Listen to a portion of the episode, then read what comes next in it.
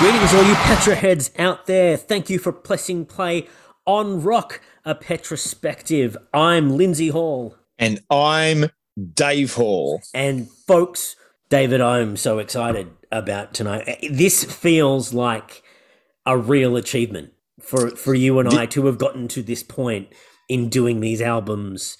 We've really reached a peak. It's oh, we have. exciting. So this is going to be fantastic. I've been so excited preparing for this. I have had a ball just spending the last couple of weeks getting ready for this episode. It is a climax of the first stage of Petra, I guess, if you want to call it that, the first phase of Petra, the Greg X. Volz era. We come to an absolute apex in, in what they were doing, and, and the result, an album that is just truly magnificent. I totally agree with you. It's a total victory lap for the band. The the road that they've been on, the journey that it's been, particularly for Bob Hartman from the beginning and going through that period where he didn't even know if there was a future in doing this music thing. But here he is, less than ten years later. The band is thriving. Their message is getting out there. They're getting opportunities. They've grown. They are now headlining. They're headlining in major arenas and venues with mm. massive audiences and crowds coming along to hear their music, be a part of this ministry. And hundreds and hundreds of young people were coming to the Lord at these concerts. And that, I think, is the most important aspect. We, we need to remember it above all. This was a ministry about reaching out to people and bringing them to know the Lord. There's nothing more powerful than that. And these are bittersweet reflections we are sharing because it's truly the end of an era, the Greg X. Volz era. This is his last hurrah as lead singer of Petra.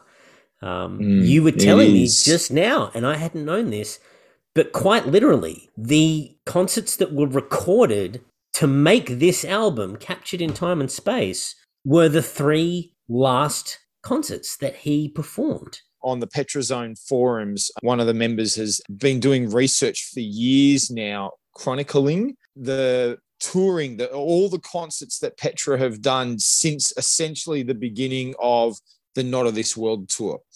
And It's it's very clearly, it's listed the, the the concerts for Petra as noted on the cover, on the inside cover sheets, uh, that these concerts were recorded on November twenty-first, twenty-second, and twenty-third in uh, South Carolina in, in the U S A of nineteen eighty-five, that is. And the the listing of the Petra concerts has the those three as the last three concerts of the tour before there is a break.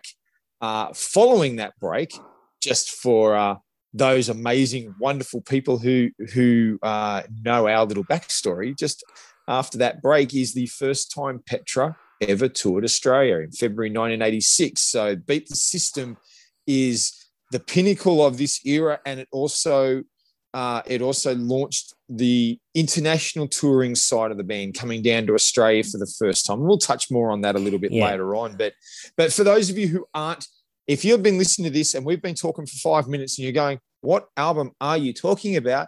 We are talking about Captured in Time and Space, if you didn't already know. Yes, it's the final flying guitar album. Real, real quick, Dave. We got one more flying guitar album. This is the last that we will see of this motif. It it took a break for Beat the System, but it's back with a vengeance because we are treated to not not one flying guitar, not two flying guitars, but three flying guitars on this mm. album cover. Um, and and I don't know if it was hugely intentional, but you could see that as a as a reflection or a celebration of the albums that had come before and the journey that had led to this particular tour and this live album. Dave, do you rate the Captured in Time and Space album cover? You know what? I'm going to be honest. It's it's okay. It's okay. I, I, I like the image, but I I I'm not sure it. I'm not sure it tops some of the ones we, we've seen before. I think it's fun. I think what makes this album cover a little bit you, you know, the color scheme and and and like you said, the multiple guitars are there flying and and all going together. But I just it to me it, it doesn't lack it lacks the the real depth of character that that More Power to You one had, and and and possibly even uh, yeah, you know, I don't I don't know if it even matches the Not of This World one. So yeah, that's mm. my thought. Uh, what about yourself? Yeah, I agree. This is the cover's a little too graphic design. Like it, it's not. It feels less an illustration and more of a graphic design piece. But I will say this: it is an album that is burned into my brain. Um, oh yeah. Anytime you mention the name of this album, I see the cover. Uh, it, yeah. It's it's a very a very welcome and familiar sight. Because so, so, so how do you compare it to Never Say Die? You know, it's not as good as Never Say Die. Okay. And so we're going to be putting it ahead of Come and Join Us? I don't even know if I could put it ahead of Come and Join Us. I'm going to, look. Yeah. If I'm, oh, yeah. I think that's, it, when, I think when that's we just, reasonable. When yeah. we just talk about the critiques here, David, I, I'm not even sure that I'd put it ahead of Beat the System. And, you, you know, people listening know how I feel about the Beat the System album. Uh, well, it's, it, and, and look, that, that's probably a fair enough reflection, because it is, as as nice as it is, it doesn't it does it lacks the the oomph that that bright light shining through in the Beat the System one, and the person sort of raising his arms to to cross out the glare and and the impact of that. It does sort of lack the impact that has. So, as as amazing as we're gonna as much as we're gonna gush over this album over the next however long this podcast goes for, we have our one real negative about the album, and that is its album cover ranks in at the bottom of the album ranking list. Dave, this is uh, an album, a, a transitional point for the band in more ways than one. Not only is this the last hurrah of Greg X. Volz, um, but this is the point at which Petra will decide to part ways with their longtime producer, Uh, Jonathan David Brown. Yeah, that's right. And and the two the two farewells are linked. So, you know, I think it's worth touching base on them for a minute.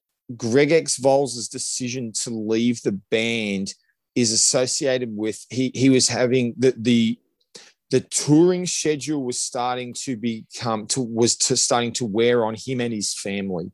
And it was causing some some difficulties in his family life and home life. And so he made a decision to step away from the band. And apparently it happened quite early in the Captured in Time and Space tour. And he he agreed to finish out what was basically the American side of the tour. And, and perhaps that's why the decision was made to record the live album, was to sort of bring that chronicle and that final element to, to, his, to his role in the ministry. So he chose to step away from there and, and, and move aside. And Jonathan David Brown, in, in his interview, online interview that we've referenced a couple of times in the, over the last couple of albums, he talks about the fact that when Greg made the decision to leave, he felt he recognized, I'll, I'll read his words, he recognized the anointing on Greg and, in, and decided to support him in what he was doing.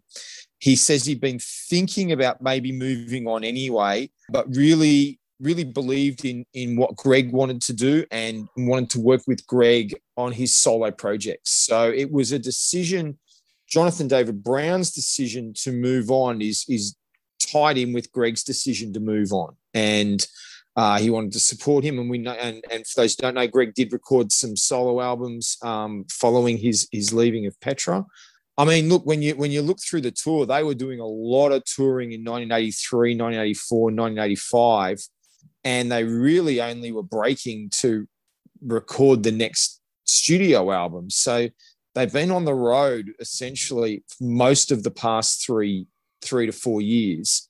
And, um, you know, I'm sure that was that I can understand why it would be taking a toll on, on someone on, on, on family life, being away from, from, from, from his wife and, and kids. And I'm sure that would, that had a massive impact on, on, on the decisions that he made, and I totally respect that.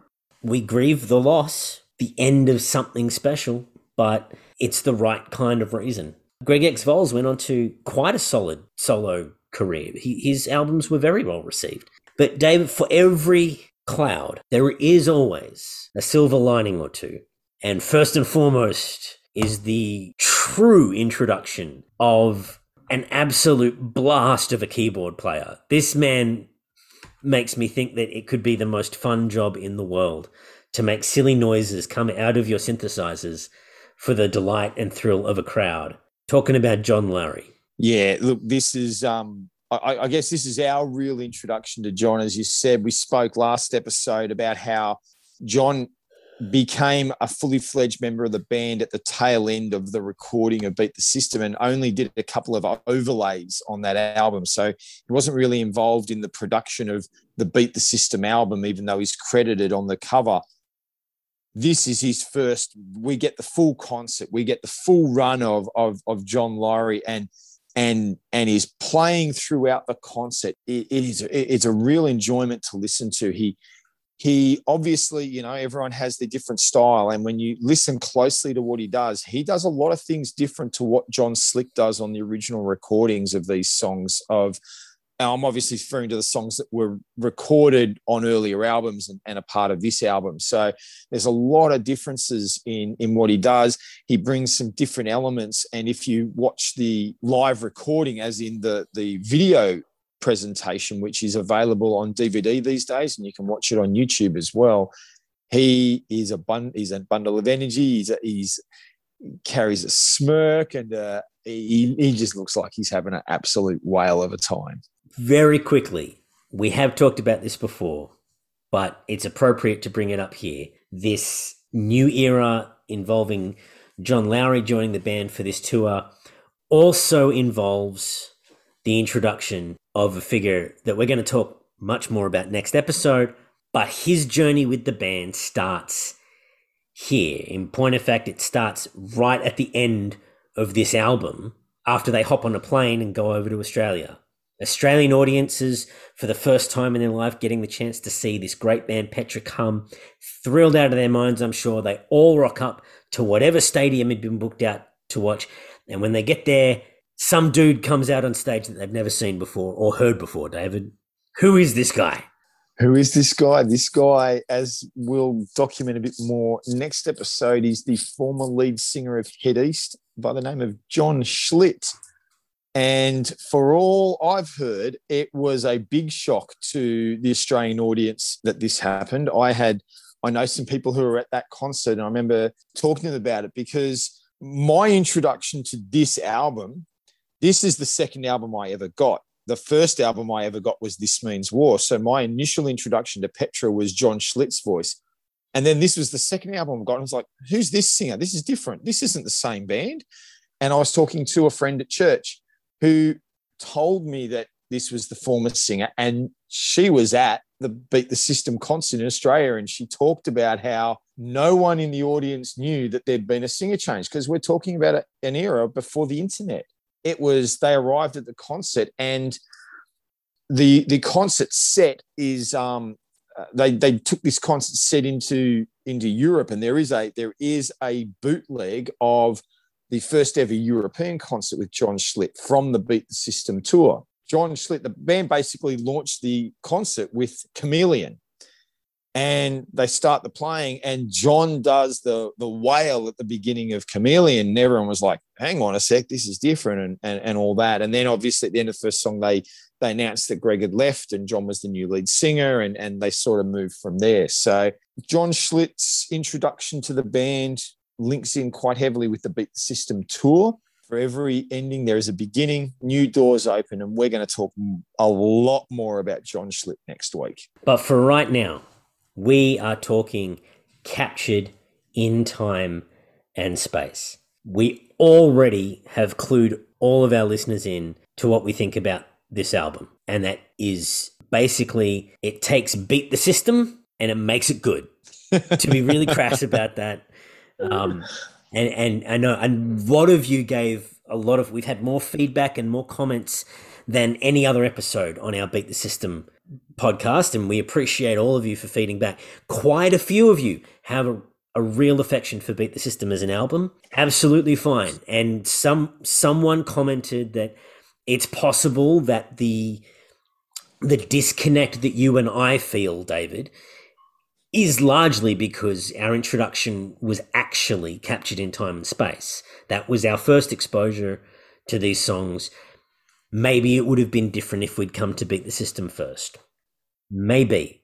Um, but what I can say is, for all the sense that Beat the System was a little too manufactured, was a little too industrial, and, and in some places felt a little inert, all that has changed. It's quite simply because of the addition of a live crowd and the energy that comes from interactions with a crowd. But also now the whole band is playing for the most part with all the songs. But I do know the first song on this album, through the intro, Beat the System, uh, the opening of the song is, that's clearly a backing track. That's a track that was used for the album. Once that drum count comes in, those those four clicks on the sticks, okay, now the band's playing live from the stage.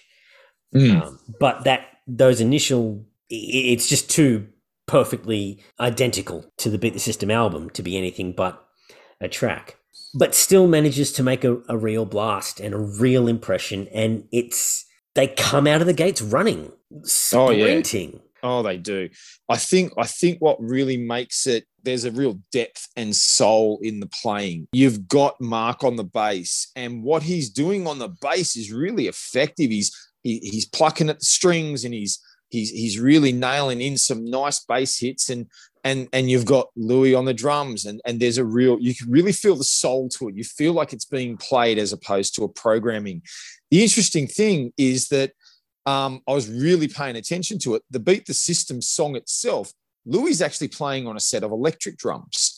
Um, and if you watch the video, you can actually see just to the left of his drum kit, next to his hi-hat, he actually has an electric drum set set up, and you, you notice it more clearly in his drum solo later on.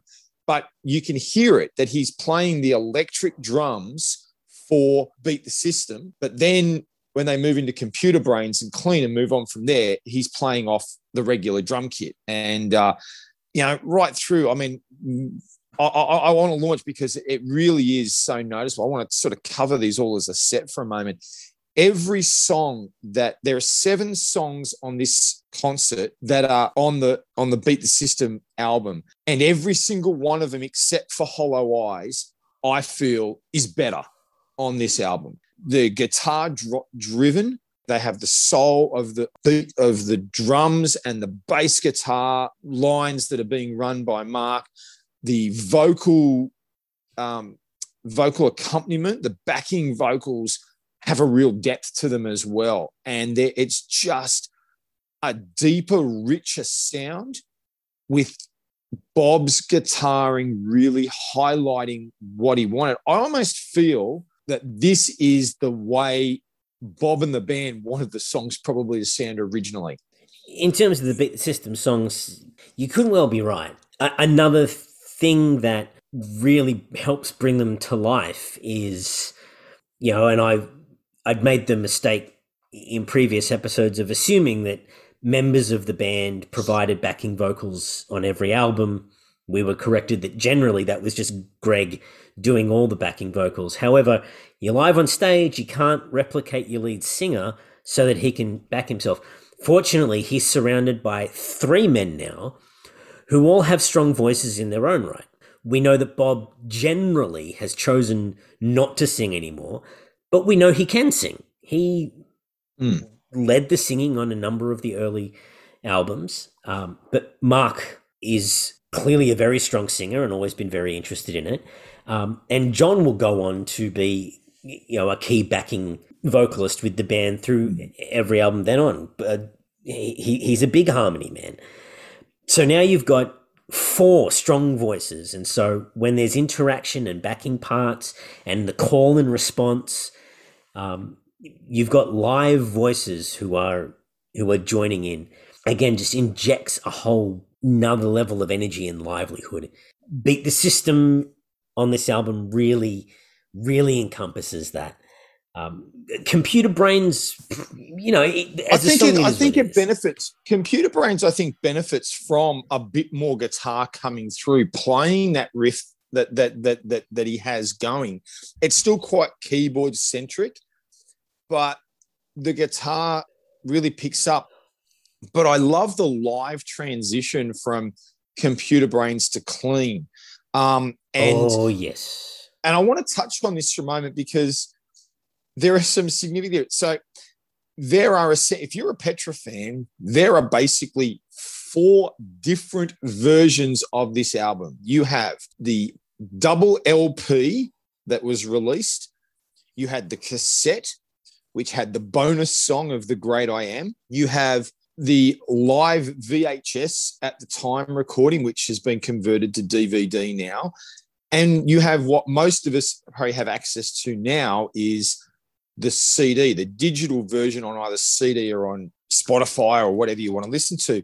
And the issue is to fit the time when they when they transitioned it to C D, to fit the time lengths of the C D constraints, there's a whole pile of little minor editing that's taken place that cuts out little features throughout the whole album. And one of them is the transition between Computer Brains and Clean, because halfway you get that, that sort of flow that they have on the on the produced version, but then the guitar sort of comes in halfway through it with a sort of a down, down, down, down that fades out like an echo. But they've cut that out of the, the C D version.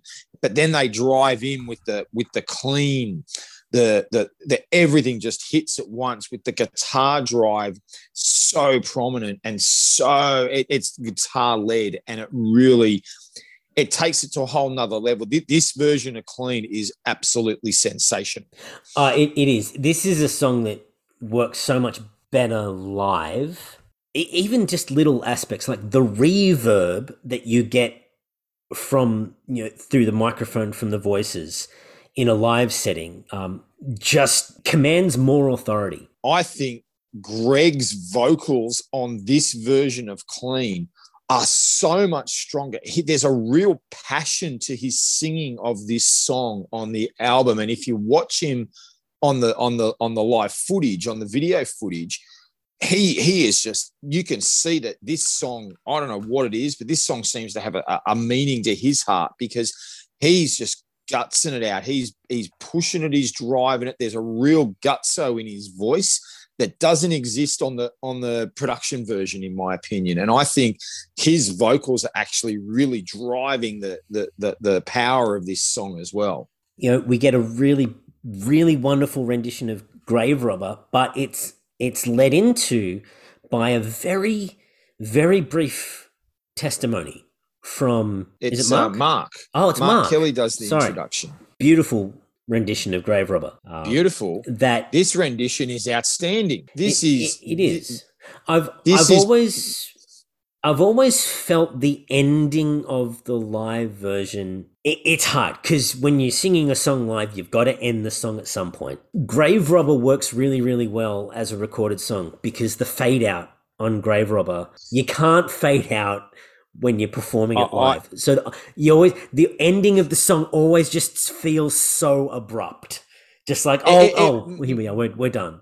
Maybe a little, but I just think vocally, Greg takes it to another level on this live version. He he sings it with such passion. Um, he he he just takes it to a whole nother level. This this live version of Grave Robber, to me, this is the pinnacle of Greg's singing with the band, in my opinion. Like we we raved about the recorded version on Not of This World, but to me, this version takes it takes it up a notch even further. His range just accentuates it. He sings with passion. He sings with such heart.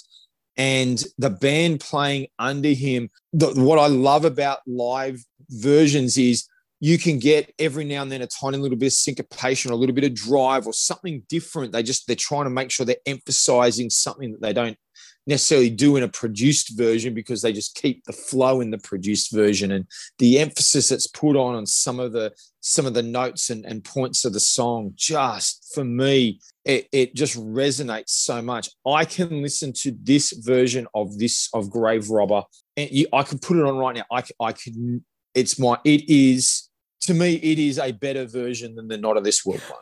I will not argue with that at all. I totally agree. Just that ending's abrupt, it is all. Suddenly you're pulled out of this moment that you're in. A lot of talking on this album. I'll say this for, for Petra, although maybe this is just a characteristic of Christian bands in general. A lot of intros, a lot of talking. Now, I know a lot of it is gospel talk, and that's always good. Mm. But there seems like there's an introduction to every single song. But we get the version of Speak to the Sky that we always oh. should have gotten oh. because this is the difference between some kind of keyboard programmed intro doing that thing and a guitarist who is at the top of his game. Bob playing the opening riff to Speak to the Sky is just such a great riff. It's such a good moment. It is, and what I love even more, it is actually played slightly slower on this live album than the recorded version on Beat the System, and that it adds a little bit more to it. It it, it doesn't feel rushed, mm. and like the guitar, like I said, this is where I, I, I what I was talking about before about how it feels like well, the way they really wanted the songs to be. This version is just something else. Like you said, the guitar intro just nails it in a way that it like it was like a bagpipe version on the on the recorded album. Bob does is brilliant, but he's supported so well by the rest of the band. John Lawry on the keys brings the balance that doesn't exist on the Beat the System version, on the on the produced version. It doesn't feel balanced. This song feels balanced. It feels powerful, and it really just takes it up a little bit. The band, the backing vocals, the Speak to the Sky. I love the depth of the backing vocals on the Someone Will Be There to Take Your Call. That the, the depth of the vocal on the backing is just it's just brilliant. Um, this this is another atmosphere to the previous version. Now we get our introduction from John, our, the keyboard player, uh, who who shares a very brief part of his testimony uh, about uh, where he came from and the difficult circumstances into which he was born, and why possibly Hollow Eyes is a song that resonates with him particularly. I don't think this rendition of the song adds anything particularly to the previous recording. It's it's but it's a it's solid the one it's a beautiful that, recording. It's probably the one song that essentially sounds the same as the album, as mm. as it's out. It's probably the only song on the album that sounds, and I'll talk about complete song, that sounds exactly the same as what you can get on the recorded version. And this live version doesn't take it anywhere different. So yeah, I, I'd I'd agree with that. It is it is a nice, it it has a heart to it, but um, it, it's very much what you get on the on the album. Now we get into a whole slew, a whole section of the album which I just love, where it's the tasting paddle of Petra, it's the sampler section, it's a victory lap moment. We don't have the time to do every single one of our greatest hits, but we can touch on as many of them as we can. We get a bunch of medleys, Dave, and these medleys are all put together so well. Oh, they are. And look, and the medleys, this isn't a unique thing to this tour. Petra had been using medleys from at least as early as the More Power to You tours. There's a bootleg version of a More Power to You concert that I, I, I have a, a copy of, an M P three version of, and that has a medley of older stuff on it. And then on YouTube, you can actually find from the Not of This World tour a medley of a lot of early stuff in really, it's a really good condition medley, as in it's great sound quality and it's older stuff. So it is a journey that Petra have always taken to highlight stuff from previous albums, songs that they know people enjoy and can keep them in everyone's face without playing the whole song and, and taking the concert to a three or four hour event, which you can't afford to do. In fact, I really encourage everyone, if you haven't, look it up. The version of the live medley that's on from the Not of This World tour on YouTube, look it up. It is brilliant. If you haven't seen it, we've raved about a couple of songs, but they, it includes Come and Join Us. It includes Jesus, I'm Thankful, and it includes Backsliding Blues, and it has the most awesome battle between Greg X. Volz and Bob Hartman, where Bob plays a line on his guitar and Greg sings the notes, just does the note range, and they just battle going higher and higher and playing around with it. It is brilliant, and it leads into uh, the finale of, of that thing. So the medleys are fantastic. It's it's it's.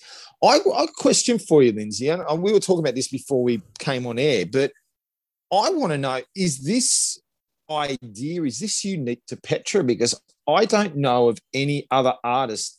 I've never heard another Christian artist at that time or before, or, or a non-Christian artist do something like this, sample bits of the songs, put them in a medley during live concerts so that they can still do it. Are, are you aware of anyone who does that? Possibly not to this deliberate an extent.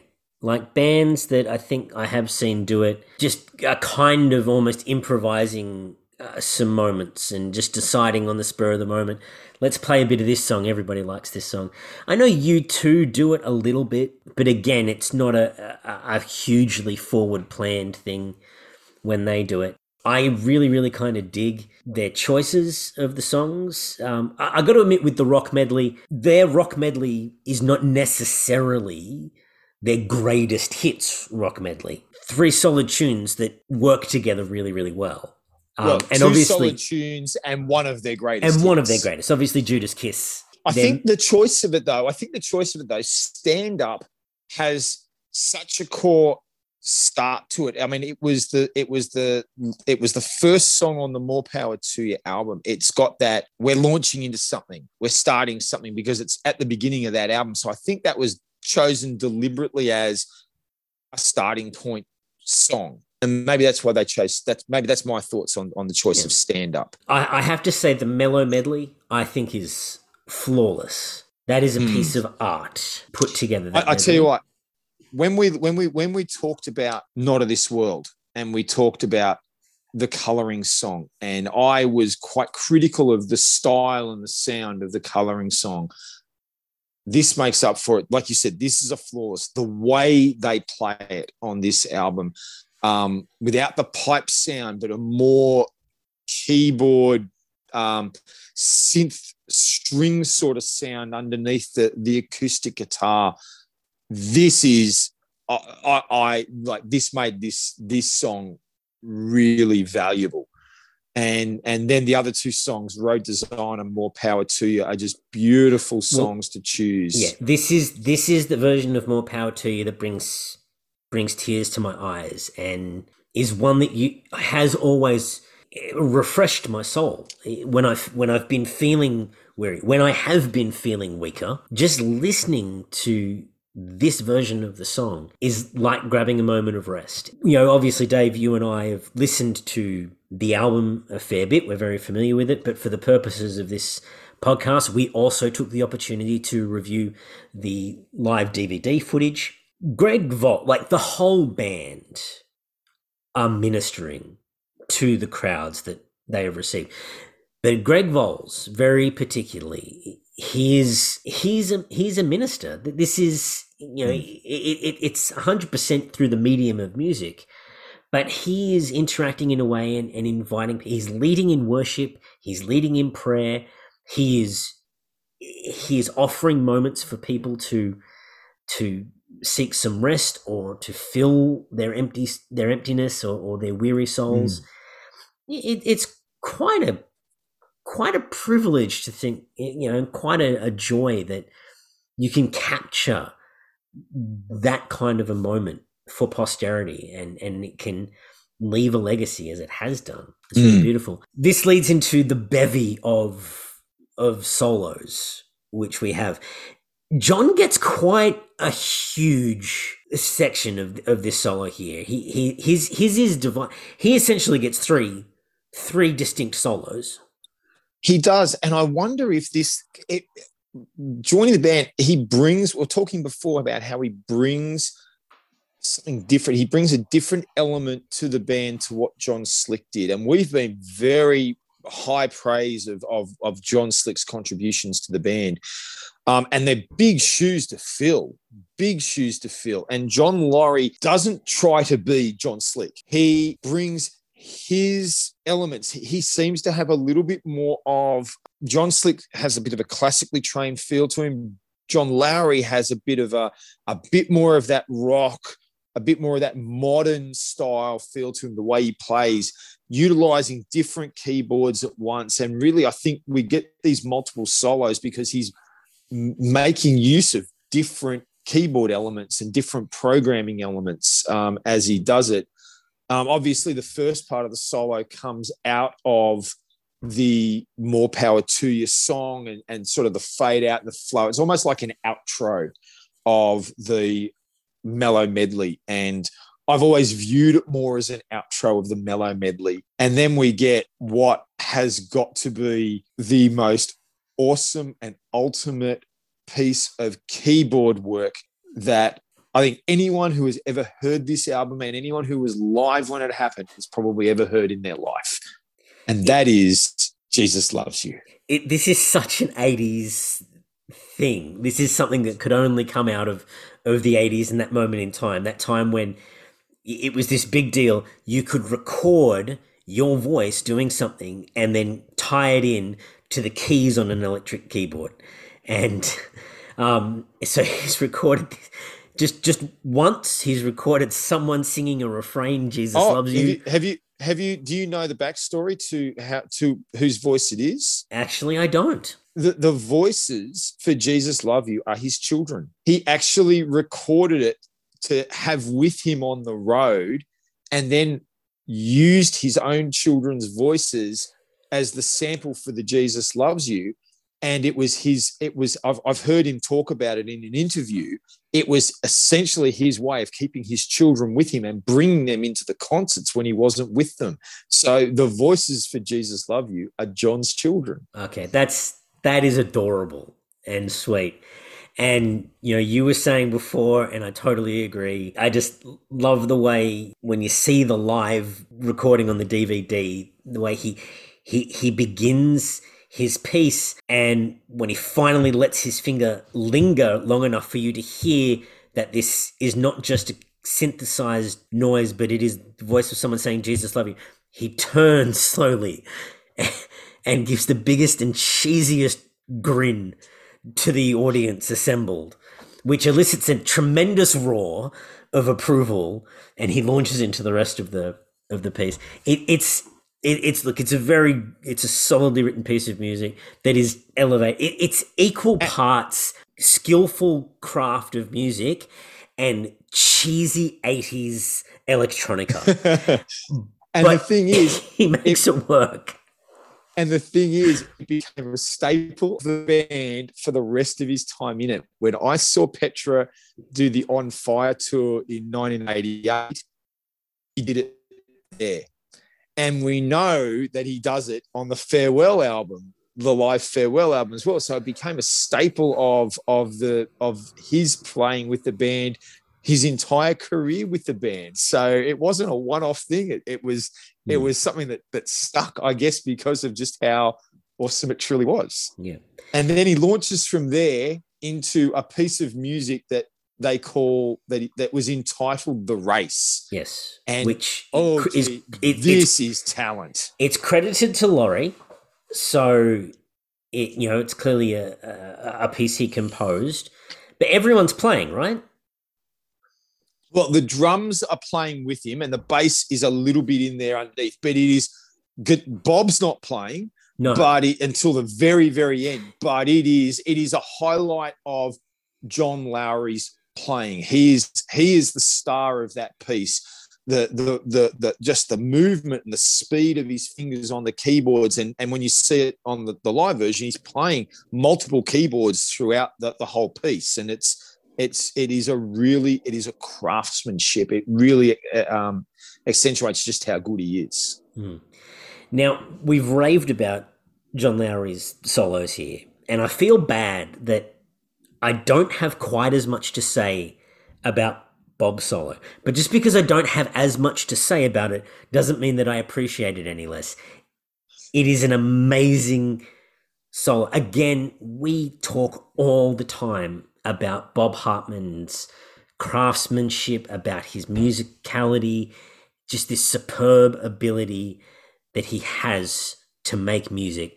And it's all on display here. He is giving a solo that would rival any major guitar player in any major rock band of that era and beyond.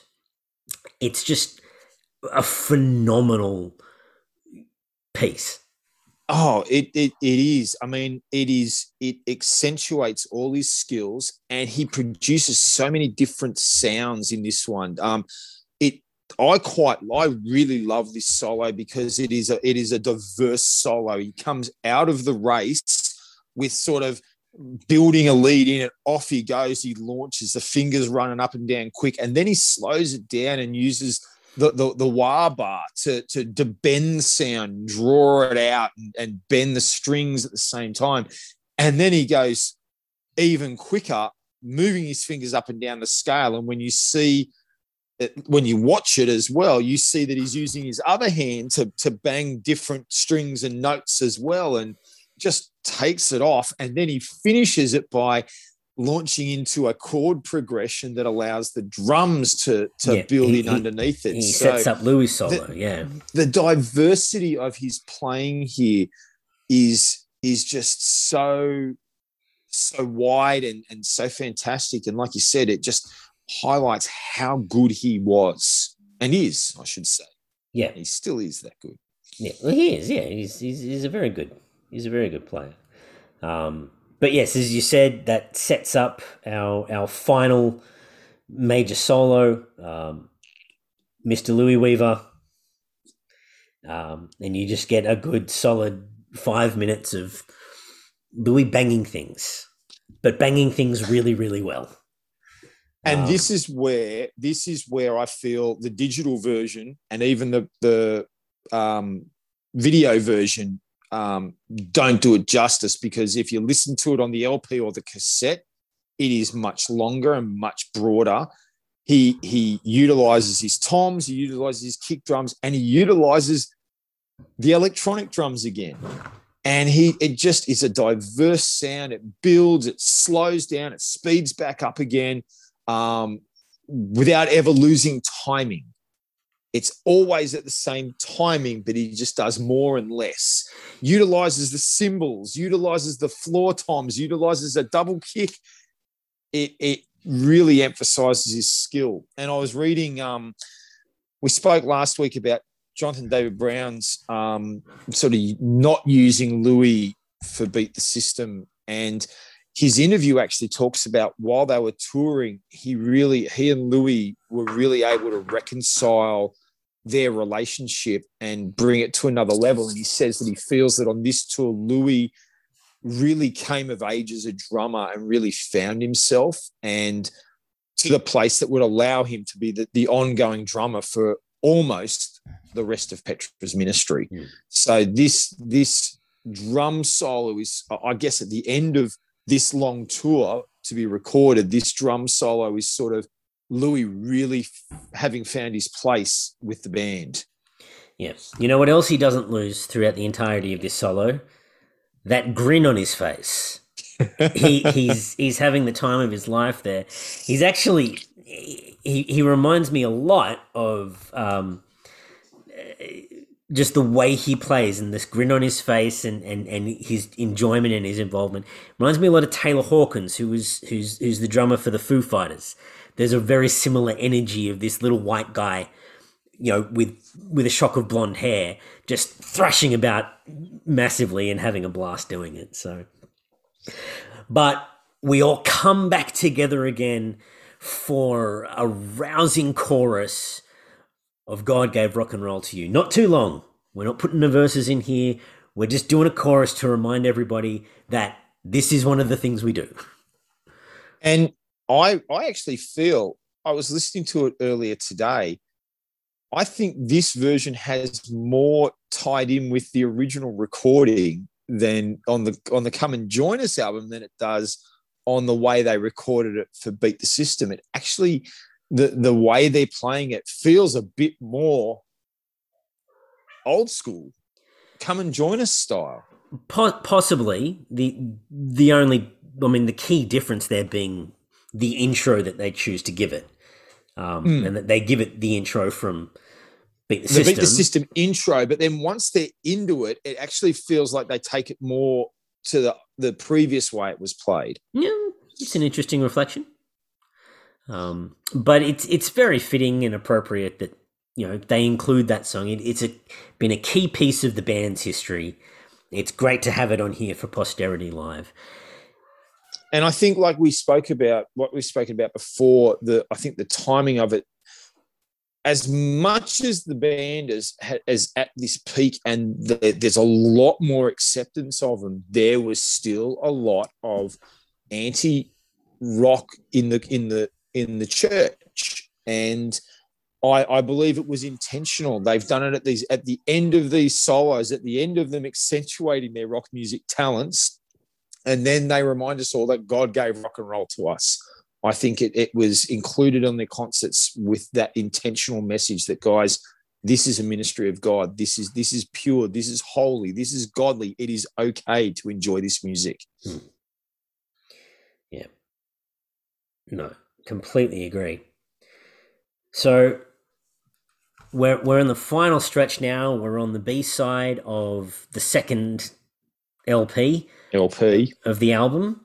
I remember that, and you know, just just to be really clear about this, it was the L P we had in our household, Dave, and I listened to that so so much in my later years of high school. Um, when, you know, you left it out with the record player, and just when I would be working on assignments or stuff in the front room on the computer, that was just a constant part of my soundtrack um, all the mm. time. And I, I got so used to just getting up.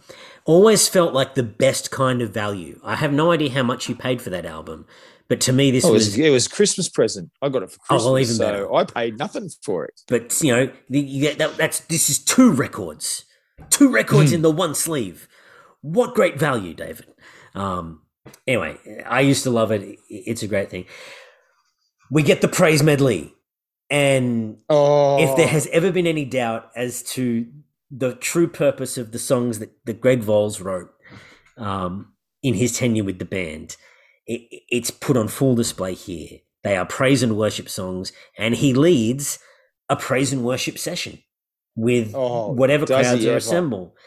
There is so much energy coming out of him and so much passion for these three songs.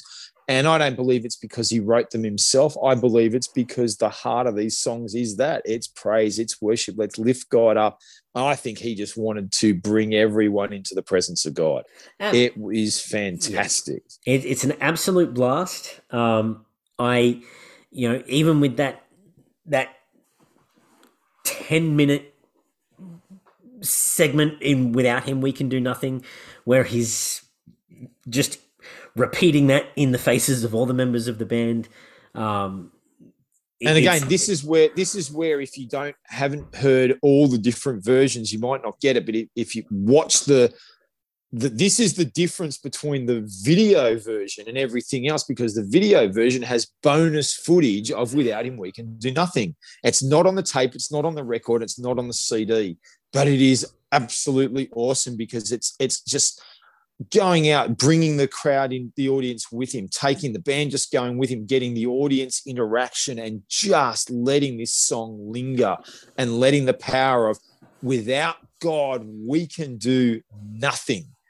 Um, the message is just driven out there and, and, and bringing God to the core of it all. It is, it is a... absolutely sensational interlude that is sadly cut out of um, the digital version and the tape and the record, but go and watch it if you haven't seen it, because it is just a whole extra layer to this this part.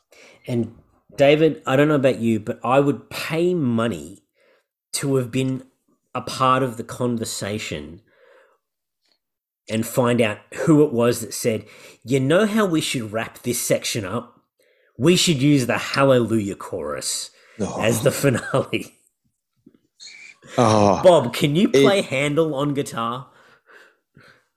I don't know when they started doing it, whether it was for this tour or before. I know that it lasted beyond this tour and was included in future tours, but this is something else. I, I want to I want to come up with different adjectives because I don't want to keep saying the same words over and over again, but the hallelujah. And, you know, we come out of praise you, the Lord, praise and we and we get that a cappella hit, you know, the band, the band stops playing and they're just going, praise you, the Lord. And they're all singing, you know, John, Greg, uh, Mark and Bob, they were all singing. And when you watch the live version, Louis comes out from the drums and he joins them for a moment. He's, he's walking the stage with them. They're all singing. Then they build back in and then they hit. And he shall reign forever and ever. We're going to praise him and he's going to reign forever. It is the perfect conclusion to what is a perfect medley. Hmm. This is probably, probably the best moment on this album. Mm. Probably the best, the best track. Um, But again, we get a really good transitional moment. Like the the sound lingers. They let the they let the atmosphere stay in and just ring for a few moments, um, and then they start up on the next track. And well, actually, you- before it's not it's not a linger because in the tape and the record, it's actually the end of the first act because it's. They actually at the end of the Hallelujah, it's it's they thank everyone for joining them, and and then they're moving into what is the encore. Ah, oh, that's right. That's and so right. That's not really picked up on the video, but they they wrap it up, and you get what comes in after that that leads into our next song is the launch in after the um the the first act is finished. This is the beginning of the encore, and this. I want to talk about this for a moment because what we're talking about is we get visions.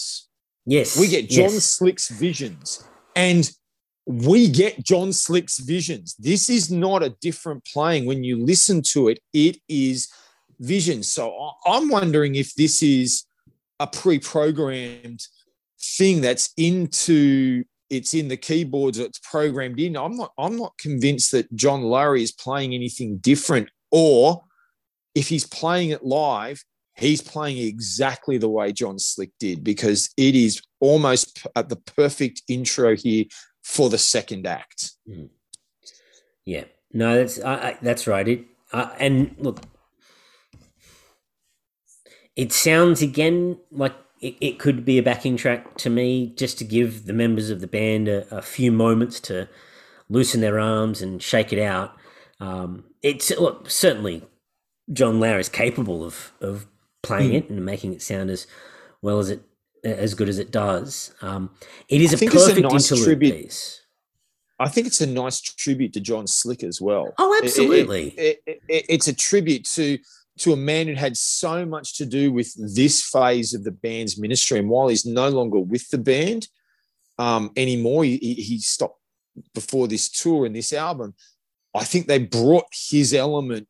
Almost as a way, I feel. I wonder if you know if it was sort of like a we just want to pay pay tribute to what he brought to the band and the direction he helped us go in this era. By we're going to include this piece that he wrote and that he produced um, into our concert. Hmm. Yeah, possibly, possibly, but it it leads into what I would probably give the award to most improved. Uh, song in, in, in the transition here. And it's remarkable um, how just giving a little bit of space to breathe and and a little bit of a little bit of gaps in in the intro to God Pleaser actually builds more excitement and, and energy mm. for the song. That's those those that those three note intros. But they just have these big, these big pauses between them this time. Um, that just they they get more of a of a build up. Also, the fact that we're playing just the full live band, you know, it sounds better. Mm. it, the song as a whole. I don't have full of sound. A full of sound. Full of sound to it. Um, it's and, and it and it. This is a case where it feels like a completely different song. To yes. To the Beat I, I the totally agree. Recording. No, it was um, Not of This World. Not of not this, this world. world sorry, Not of This World. That's I, I meant to say that. No, I got to agree with that. Um, I, the vocals. Um, I think this is where the song also benefits from the the full vocal range of the whole band as well, not just not just the, the layered Greg vocals, but everyone contributing. And I, this is. We just we talked about the solos a minute ago, and the one the one thing I always wondered, I've always wondered, is why doesn't Mark get a solo? Mark doesn't get a solo in there, but it's almost made up a little bit for it in God Pleaser, because he gets a couple of standout moments on the bass guitar in God Pleaser, um, which which again it just accentuates what they're trying to do with this song and gives it a deeper feel. Hmm. Um, then we get another bit of talking.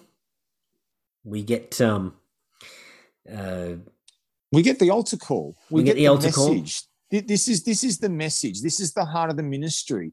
And again, different versions of this recording have different parts of this message. The tape and the um, album actually have slightly different versions to each other, and the video has a nearly completely different element of it. And um, they each have different parts that were that were contributed into the message, but the heart of it is still there.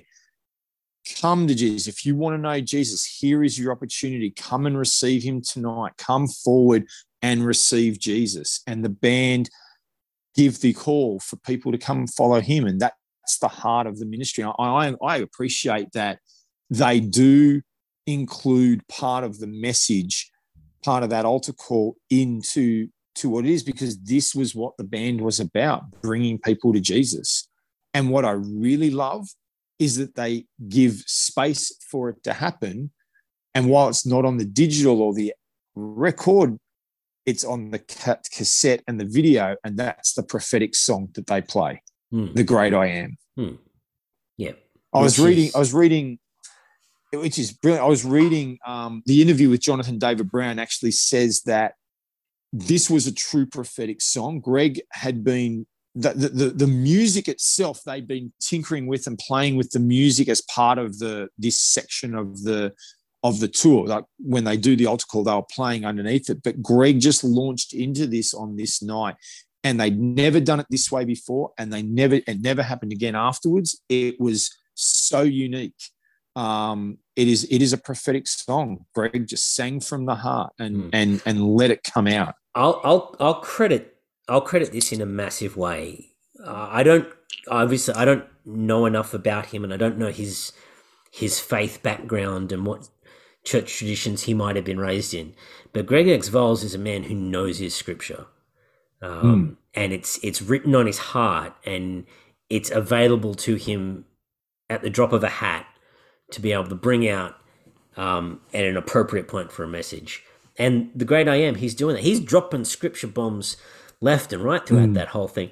I, I I did get a kick out of this, and I don't, it's the funniest kind of thing to notice when he's you see the live version that the the D V D of doing. He's doing the Great I Am, and he's singing Jesus, Jesus, and um, it cuts for a moment to sort of over his shoulder, looking out at the crowd. And there's this one guy towards the front row, and he's clearly someone's middle-aged dad. Glasses and a polo shirt and balding and stuff. But his hand is in the air, and his eyes are closed, and he's singing along with Greg Volz, Jesus, Jesus. Um, he is so in the moment. And it's just it's just this hilarious little glimpse there. Um, but, you know, and, and I can laugh at it, but I don't. I'm not dissing it. I, I, I think um, it would have been really something quite moving and powerful to be there. Um, and, of course, you know, what a way to sort of wrap up your message. You, you asked people to to come and to know Jesus. You've introduced this, you've set it up. Now you were going to hit what is probably at the time the band's biggest gospel song in terms of encapsulating a gospel message within a song. Mm. Um, they're going to hit it, and it's also, I don't know if it's their heaviest rock song, but it would it'd have to count among their heavier rock songs. On this album? It's oh certainly on this album. It's the heaviest. Oh, my they, goodness. They do have here. They taken it? And we talked about taking songs to another level compared to what was on the Beat the System version. Mm. This song rocks. Yes. My it is goodness. Finished. And, you know, so much of it, so much of it. Like, look, the energy is different from the start. And it's...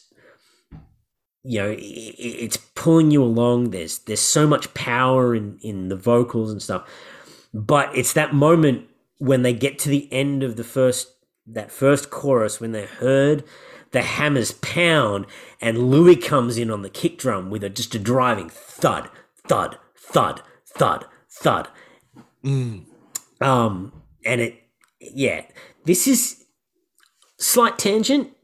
This is a song I am surprised that a genuine metal band hasn't taken a stab at this song. This this seems like it would be the perfect song for a Christian metal band to to run with. Um, but I've never heard a, a true metal cover. No, no. I I I think anyone, I think any cover would, would never be able to do it justice, because Bob's playing in this in this song just drives it in a way that it really, it really missed it on the on the produced version. It, it drives it in, in a stronger way. The solos are, are really strong, like you said. The the driving beat from Louis is it, it is so much deeper and so much more powerful than the programming we got on Beat the System. This.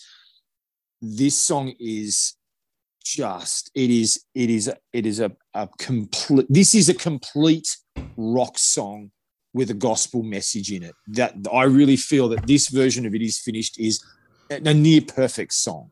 Yeah. Yeah. I'd go along with that.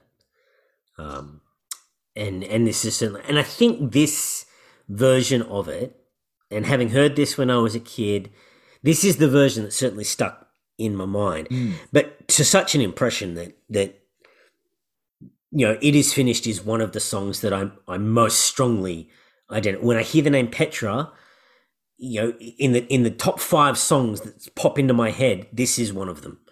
Um, mm.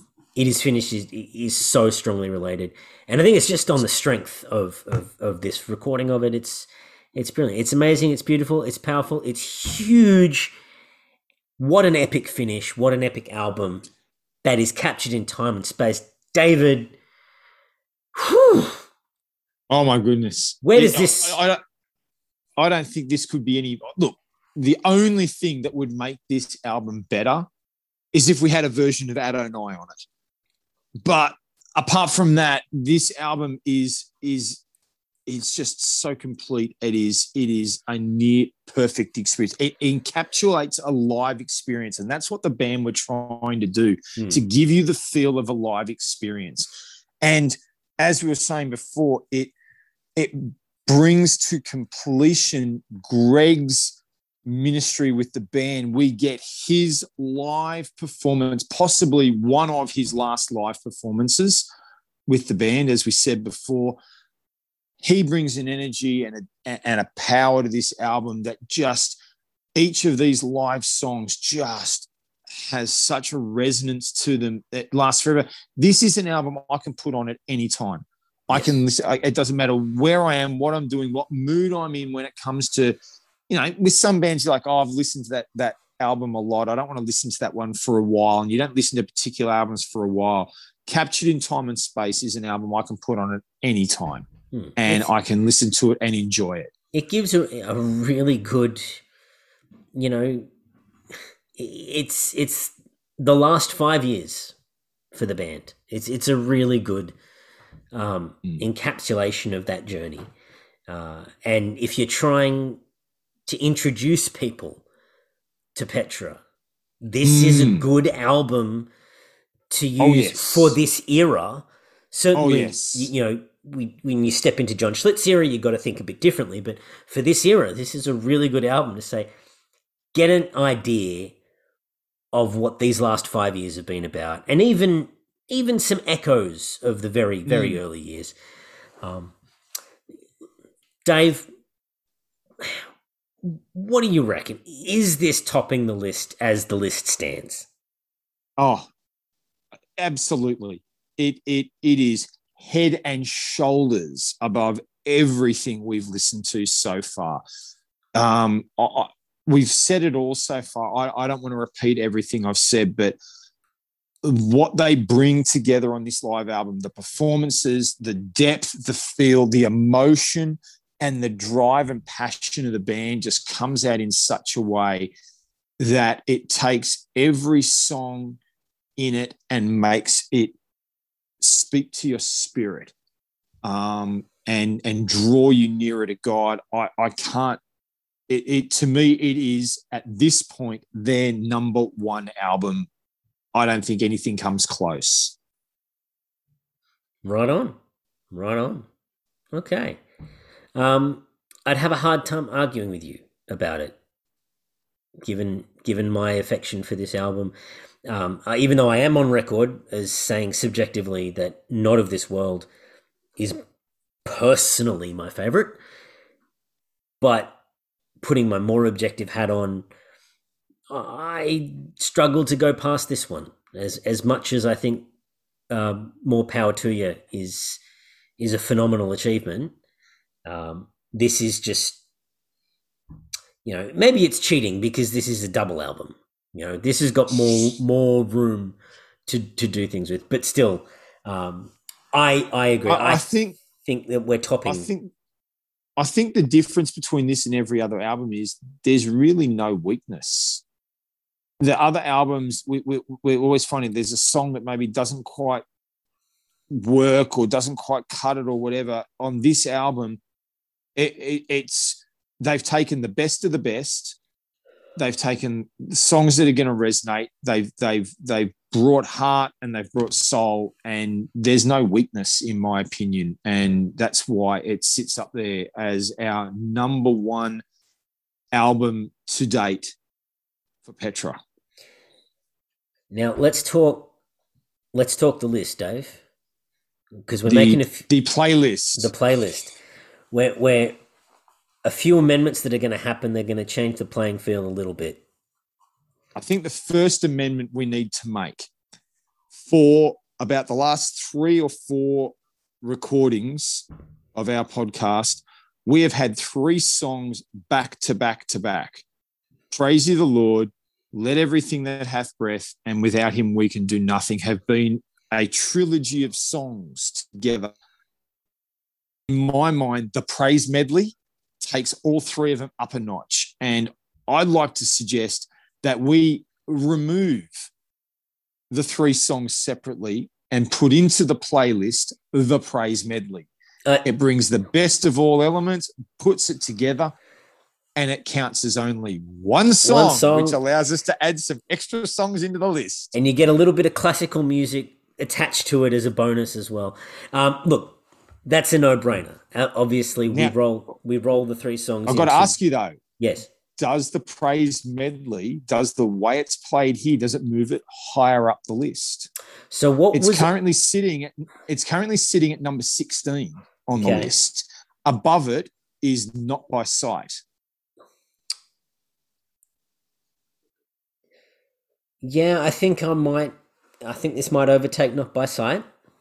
Above that is Beamer Seat. Yes, I'm taking this above, above that is the colouring songs. Uh, I'm pausing. I'm hesitating now, um, and I think I'm going to say no. I think I'm going to sit here, uh, but I'm open to discussion if you if you think it can go higher. Look, I think I think this is where we um, we run into personal preferences. I'm not as big on the coloring song as you are. I I feel that the drive and heart in the praise medley is over overruns the pipe sound to I feel is a little bit detrimental in the coloring song. I personally think it should go above the coloring song, but I, I think this that's that's my personal preference on on the coloring song and and and my struggle with that song in its own right. What's above the coloring song at the moment? Road to Zion. Mm, yeah, I'm. I'm. I think I'm drawing a line here. I, I, At the I, colouring song, I, I think. I think we're we're sitting just under the colouring song, you know, by okay. by less than a hair, but the hair is there. Okay, so. Praise medley has moved up the list, okay, and is now sitting at number fourteen on the on the list overall. Uh, so let's have a look at some other songs on this album and see where they fit. We left several songs out of our considerations after Beat the System that I believe are going to come under consideration now. And I think the first of those is going to be Clean. Yes. Um, this live version of Clean is powerful and driving. And as we've we've talked all about how it's different from the previous version, where do you see it sitting? What song do you compare it to? Um, where, let's get a starting point. Well, let's use our previous starting point. Where do you see Clean as opposed to the praise medley and the colouring song where we've just drawn our last line? I, I think I think Clean's closer in contention with Chameleon. So look at okay, that. Okay, we're going up. We're going look up that high. That so, end of the list, and so we'll start. We'll, uh, we'll, let, let's start with Chameleon. Where do you, how do you compare Clean to Chameleon? And this is where it gets interesting because I yeah. think. I, I, I really think the power of Chameleon and the, and the vocal hit and the and the intro of of that are, are very, very unique. I'm not sure Clean reaches the strength of the vocals in Chameleon mm. and the, and the breadth of of style that they bring with the with the speed of the guitar and and what they're trying to do in that song.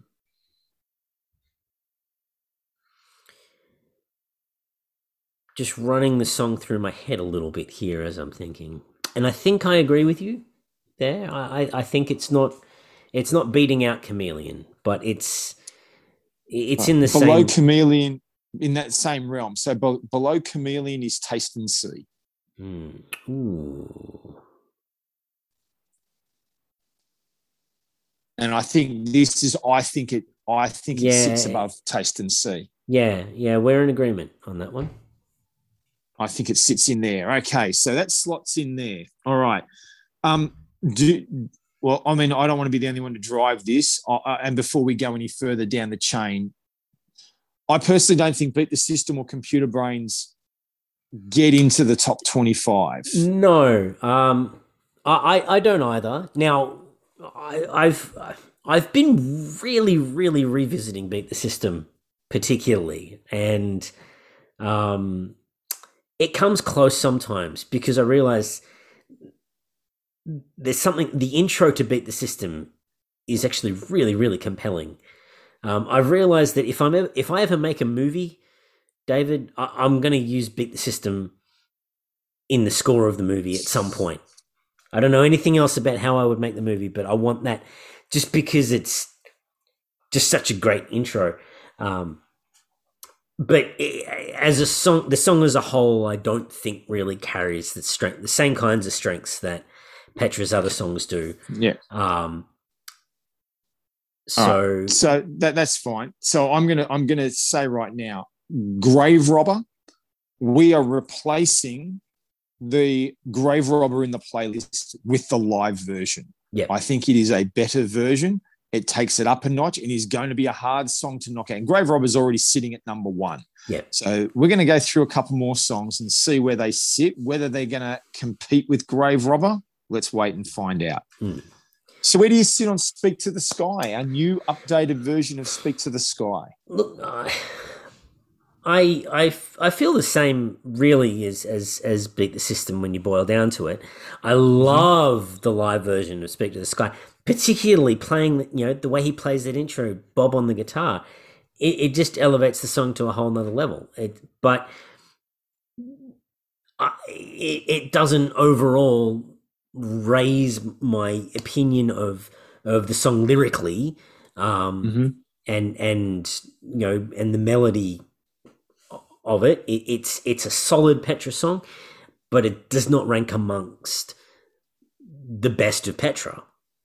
All right, well, for for for the reasons that you've knocked on Speak to the Sky and and said that it doesn't hit this top twenty-five, I'm wondering if the new updated version of God Pleaser, if its style is enough to bring it into the list, because it's not currently in the list. No.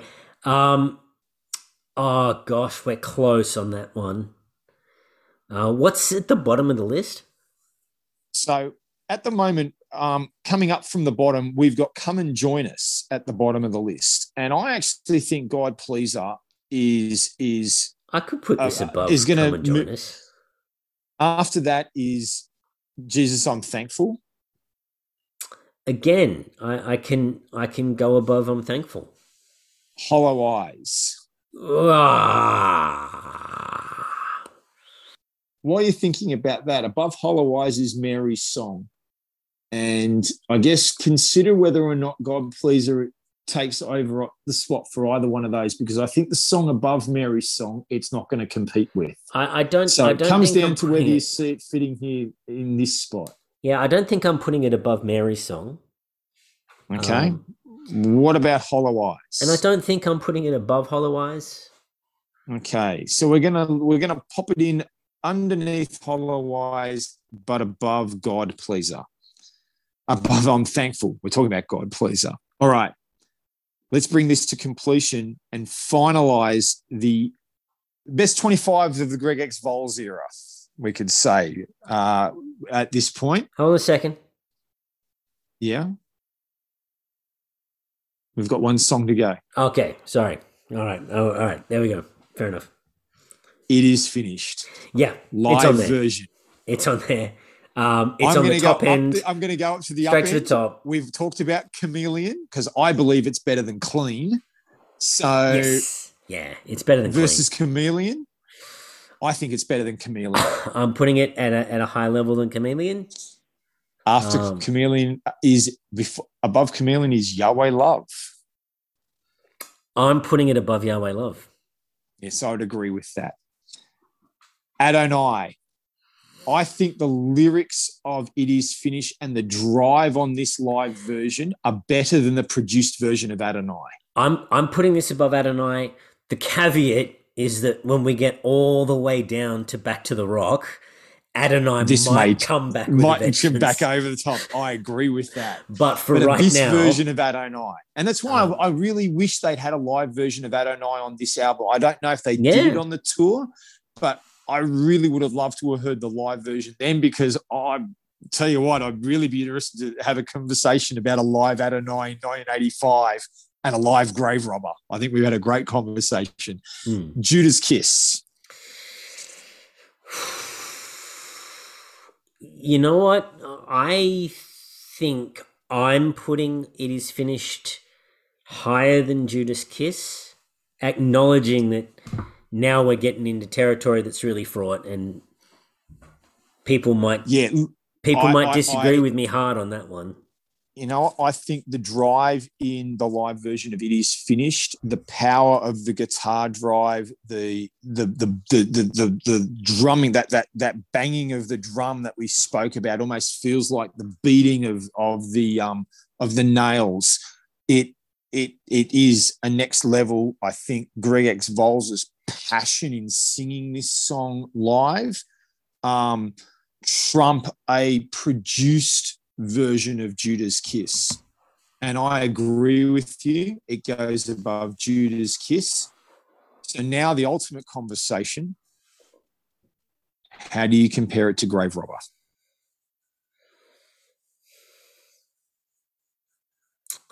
My personal position is I don't think it tops Grave Robber. I think there is a depth of heart and a, a, it, it, there are two, they're a different feel of song. They've got similarities in terms of speaking about what the power of what Jesus has done.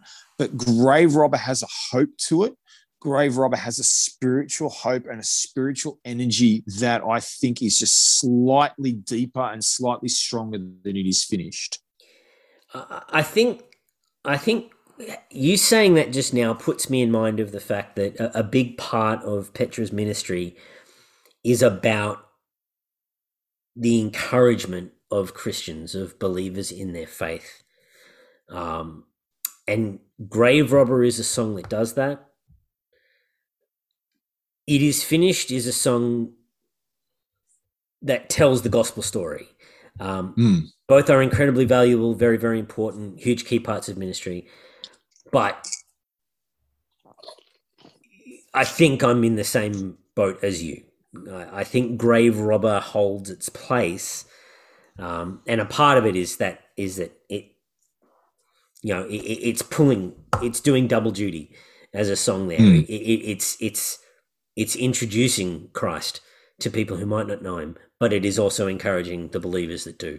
So, mm.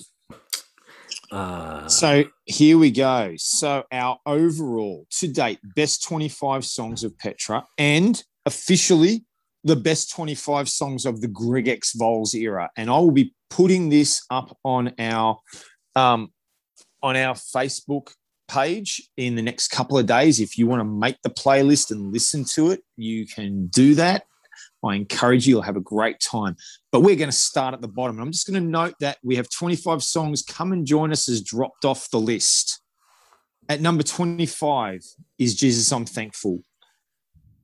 God Pleaser is at twenty-four. Hollow Eyes is at twenty-three. Mary's Song is at twenty-two. And Angel of Light is at twenty-one. We then move into Killing My Old Man at twenty. nineteen is God Gave Rock and Roll to You, the original version, the Come and Join Us version. Um, above that is Not By Sight. Uh, and above that is Beamer Seat. And sitting at number twenty-one is the Praise Medley, the live version of Let Everything That Hath Breath, Without Him, and Praise You the Lord, as well as the Hallelujah chorus. Then we move into a little mellow patch. Colouring Song. Above that is Road to Zion, More Power to You, Not of This World, and then the Backsliding Blues, sitting at number eleven. And so our top ten. At number ten, All Over Me. At number nine, Rose-Coloured Stained Glass Window. At number eight, Taste and See. At number seven, the live version of Clean. At number six, Chameleon. At number five, Yahweh Love. At number four, Adonai. At number three, Judas Kiss.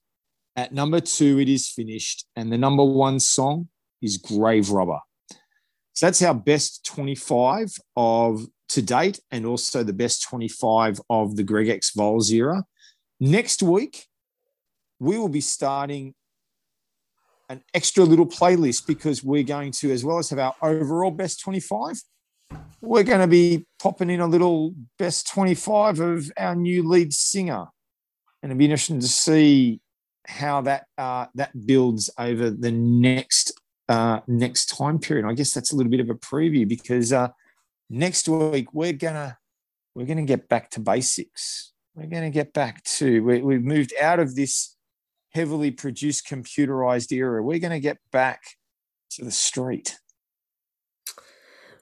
Very subtle, David. Um, yes, no, it, we we've reached we've reached the end of an era, guys. End of the era with our favorite band. End of the era with our uh, uh, of our podcast. Almost like I feel like we've gone past the that really formative new podcast stage, and we're graduating into something now. I want to take a moment and just say a tremendous thank you to all of you who are listening and who are interacting with us. Um, Dave and I just thought this would be a laugh to give a try. Um, and now we've got a whole bunch of people all around the world who are listening on the regular, and it seems to be growing a bit. Thank you for for putting us on the radar, and, and those of you who have been talking to us, thank you for interacting. It's just super great. Uh, it's so wonderful to be engaging with Petra fans all around the world and just celebrating our love for these guys and, and the music and the ministry that they've they've had uh, in our lives. Um, David, I don't know if you want to say anything to our peeps out there. No, I, I think you, I think you've said it all. I, I, we've appreciated your feedback. We appreciate um, everyone being respectful in their feedback more than anything, and recognizing that we all have different tastes. But I really love the conversations that have been happening. And um, I, I, we really appreciate everyone uh, who uh, gives us feedback and responds. And more importantly, we just appreciate there are people out there who are enjoying this journey with us. And uh, we hope that you'll stick with us, because it's not over yet. Next week, we're going into a different phase and a different era, uh, but one that for many people is what they've known as as Petra most of their life, and I think it's going to be a great journey from here. Hmm. So just before we go, we don't often do stuff like this, but I've got a bit of a merchandise spotlight for all you Petra fans out there. If any of you have not heard about this already, I've recently been turned on to an online store, Girder Music, G I R D E R, girder music dot com. They are a Christian music company. They, in addition to being your one-stop resource for getting old school formats of, of music that you may want to stick in your car and listen to on your journeys, uh, they also occasionally undertake the long and meticulous process of remastering and re-releasing old albums. And David, I don't know if you've spotted this anywhere online, but this, this came up. Yeah. They are about to release a remastered edition of Beat the System. They're releasing it on vinyl. It looks beautiful. It looks gorgeous. Um, releasing gonna, two others as well. And I know This Means War is uh, is is on the is on the cards for them. That will be done in military green, people. Mm. Uh, and More Power to You in a radiant blue.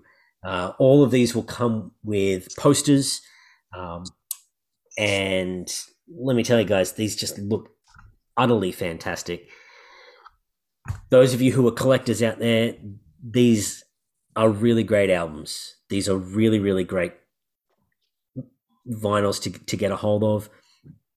So go and check out girder music dot com and put your name down for their ordering list Uh, before these things get sold out, because I don't think they're going to last long.